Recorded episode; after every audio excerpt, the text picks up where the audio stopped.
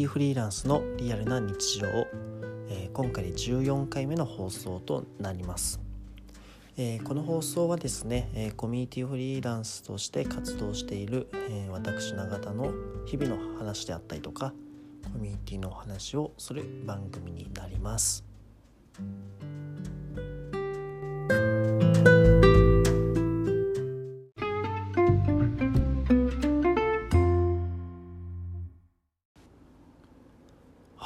えー、今回ですね、えっと、昨日、えー、ツイッターの方でシェアした記事の話から触れていきたいと思います。えー、昨日ですね、えっと、あでは皆さんあの喫茶ランドリーさんっていう、えー、場所ご存知ですかね、えー、墨田区にあるえー、っとですねカフェとランドリーが併設された施設なんですけど、えこの空間がですねすごいその近所の方々の、えー、憩いの場とか、えー、集いの場になっているという、えー、とても変わった場所になります。で、まあ、そういった皆さんのコミュニケーションが生まれてるということから結構そのコミュニティ的な文脈で語られることがすごい多い場所なんですね。でそこを運営されている、えー、お二方のインタビュー記事というものが、まあ、記事自体はおそらく去年12月ぐらいのものなんですけど、まあ、それが僕の、えー、タイムラインとかに流れてきてですねちょっとそこを読んでいたんですけど、まあ、すごい、えー、ズバッと言われている方で、まあ、その本当にコミュニティコミュニティしてんのが好きじゃないみたいな話とか、えー、なんでしょうコミュニティをやっている人の9割がなんだっけ自己満でやっているでしょみたいな話をされてたりとか、ま、結構ズバッと言うなっていう印象を持ったんですけど、まあ、その中でもですね、えー、面白いなと思って思った、えー、指摘があって、えーまあ、彼彼女彼女彼らはそうそうハード面からのコミュニティを、えー、形成していらっしゃるんですけどそのハード面の設計の重要性みたいな話をすごい、えー、ポロッとされていたんですね。で、まあ、これは僕もすごい共感したしあんまり人には言ってこなかったんですけど、えー、その例えばですね、えー、お店飲食店とか、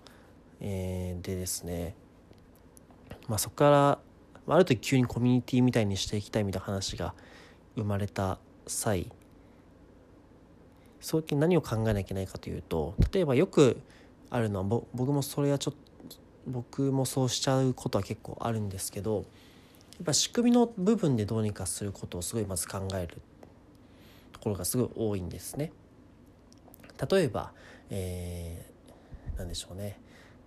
多く来てもらえるようにポイントカードを作ろうとか、えー、皆さんの声を拾い上げやすいようにアンケート用紙を置いてみようとかなんかあとは SNS を活用しようとか、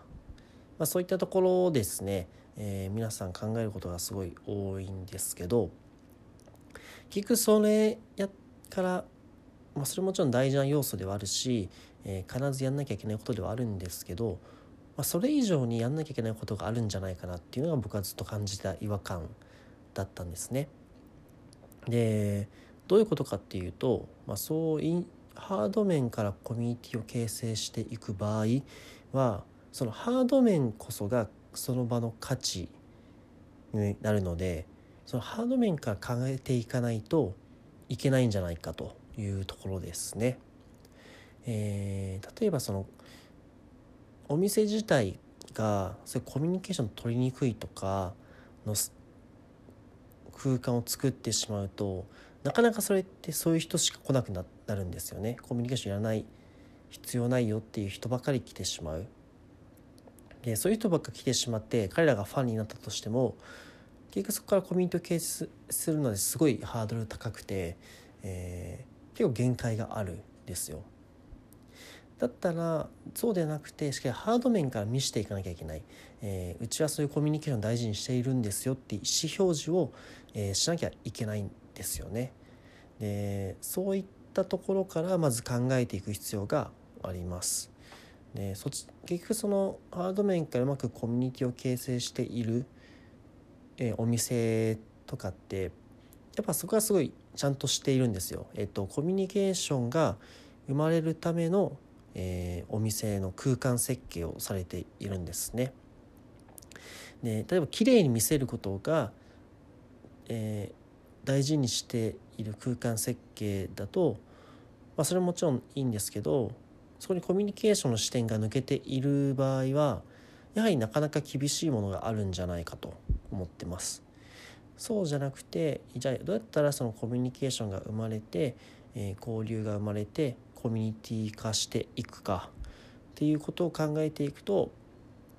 やっぱそれなりにですね、えー、話したいとか思える人が来やすい空気を作りをしなきゃいけないし、えー、なんでしょうねそういうことを好まない人をある意味来にくいような空間も作んなきゃいけないと思っています。はい、だからファンを作るだけだったらねまだなんだお店とのコミュニケーションさえ埋めればいいと思うのでそれはそれでいいんですが本当にコミュニティ化していきたいっていう話なのであればそのお客さん同士の交流とかファン同士の交流ってものをやっぱ生んでいくことを考えなきゃいけないので、まあ、そういったところは、えー、考えるべき一つの視点じゃないかなと思っています。はいでそれなくして、えっと、ソフト面で何とかしようみたいなだけ考えてしまってもなんかそんな思い切りワークするイメージってなくってである程度はあるかもしんないんですけど、えー、圧倒的にプロダクトがいいものは作るめちゃめちゃ料理がうまいとか、えー、空間の居心地がめちゃめちゃいいとか、まあ、そっちに圧倒的なプロダクト価値を持つのであればまだ可能だと思うんですけどそれもなくコミュニティを使ってカバーしたいみたいな話なのであればそれは正直と厳しいんじゃないかなっていうのは思っているところですね。はい、なので、えっと、ソフト面をやることも大事なんだけどソフト面に頼ることは違うんじゃないかと、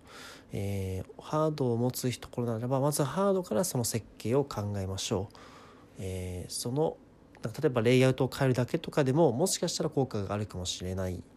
ですしもしその BGM と空間を作っている要素を一つ一つ、えー、考えてみる。でそういった結果として、まあ、そういったコミュニケーションが生まれやすい、えー、体感を体験をできる、えー、空間を作ることっていうのが、えー、まず一番に考えなきゃいけないことなんじゃないでしょうか。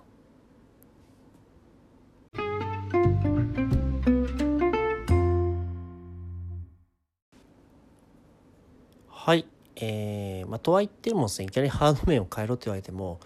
まあ、それはお金もかかるし、えー、時間もかかるし、えー、変えてる間もしかしたら店を閉めなきゃいけないって話になってきて意外と実現可能性は低い可能性ところもあると思うのでまあそれだけ言ってもあれだからちょっとソフト面の話も、えー、見ていきたいと思います。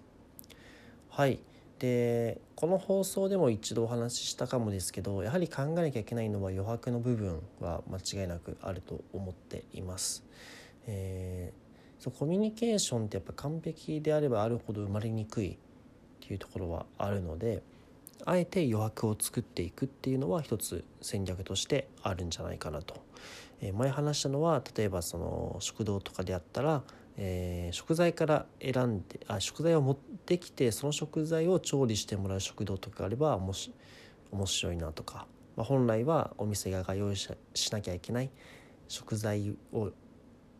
を、えー、あえてお客さんに持ってきてもらうっていうところから、えー、その予約がコミュニケーションに変わって、えー、貴族式に変化していきますよっていう話だったんですね。っていうのも一つありますよね。とかもちろん SNS を使ったやり方っていうのももちろんあると思います。えー、これ言うとあの例えばオールユアーズさんっていうアパレルブランドがあるんですけど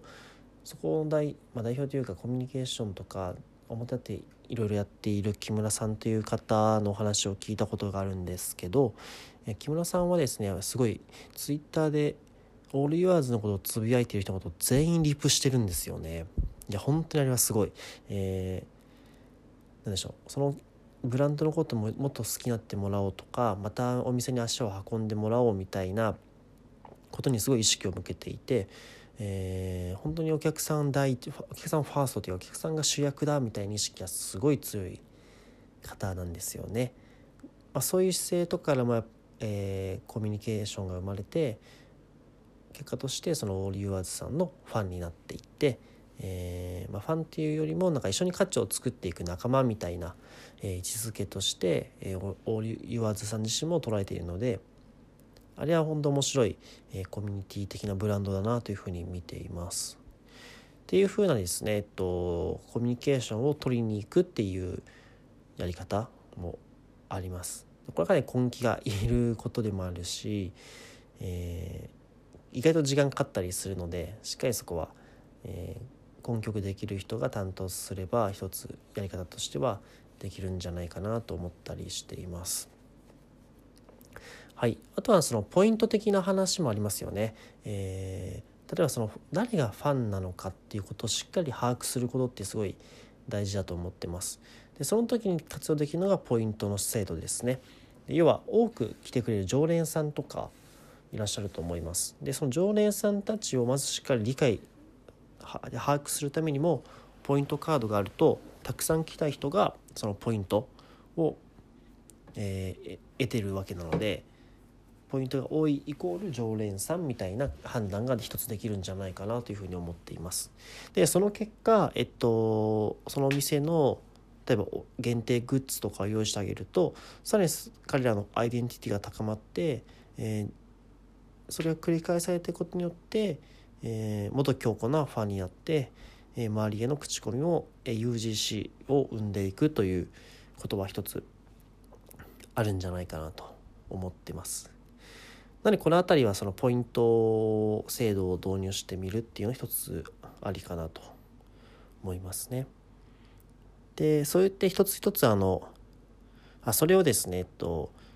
例えばウェブアプリとかで管理できるサービスもあるので、まあ、そういったところで、えー、デジタル的に把握をしておくとそれはある意味ファンイベントとかみたいなことをつなぎやすくてでそこでコミュニケーションをしっかり生んで、えー、ユーザー同士もつなげていくってことができると、えー、一つコミュニティへの一本目が踏み出せる可能性は全然ありますね。でちなみにこのポイントとかだと、えー、ミントという、まあ、僕も今仕事を一緒にさせてもらっている、えー、ポイントコミュニティポイントのアプリがあるので、まあ、そういったとこをぜひ見てほしいなというふうに思っています。はい。あとはですね、えー、うーん、まあ、お客さんをいかにやっぱ自分ごとかとか主役にできるかってやっぱすごい大事だと思います。例えばそのお客さんの中の一人って見方されるんじゃなくてよく来てくださる〇〇さんというふうな、えー、認識をお店側が持つとすごいいいんじゃないかなと思っています。えー、そのために例えば、えー、何でしょうね。うんそのお客さんの声を、えー、例えばお店にのどこかに可視化するとか,、えー、だから結構あったりするのはその誕生日とかの写真をチェキ取ってあげてそれをお店に飾るとこでも結構多いと思うんですけどああいうのも一つ手ですよね、えー、自分の写真が飾ってあるっていうだけで、えー、また足運んでみようって気にも少しなれるし、えー、なんだろう。自分のうんなんて言えばいいんでしょうね。これそうですね。えー少しでもやっぱその空間に自分がいるいたとかいるっていうことを自分その人自身が認識できるようなことがにつながるとすごいいいんじゃないかなと思います。はい。とかですね、えっと、仕組みの分の後は、イベントを一緒に開催するとかもできますよね。え空間を持つ強さってやっぱそれがあるので、だんだんやっぱり、えー、場を持っている人、お店とかの人は、その一緒にイベントを作るっていうことやってみることはすごい大事なんじゃないかなと思っています。結構ねここに対して抵抗がある人は割といたりしてなんでしょうねやっぱそのお店とお客さんの線引きをしたがる人って結構多いんですよね。えー、もちろんいろんなリスクもはらむ可能性はあるだろうし、えー、そこに対して怖いっていうところもあるっていうことも理解できるんですけどでもやっぱそこを一歩超えていかないとコミュニティ化はしていきませんよということははっきりと言えるのかなと思っております。なのでそこですね、えっと、もし少しでもちょっとハードルあるなとか考えてしまわれてる方は一旦その考えは、えー、やめて、えー、お客様と一緒に価値を何かを作っていくでお客さんという呼び方もやめた方がいいかもですねもしかしたら結構そういうことやってるとこって仲間とか友達とか言い方をしてるし、まあ、そのお店独自の呼び方もしたりしてるので、まあ、そういった風なところから変えてみるっていうのも一ついいのかもしれないなと思います。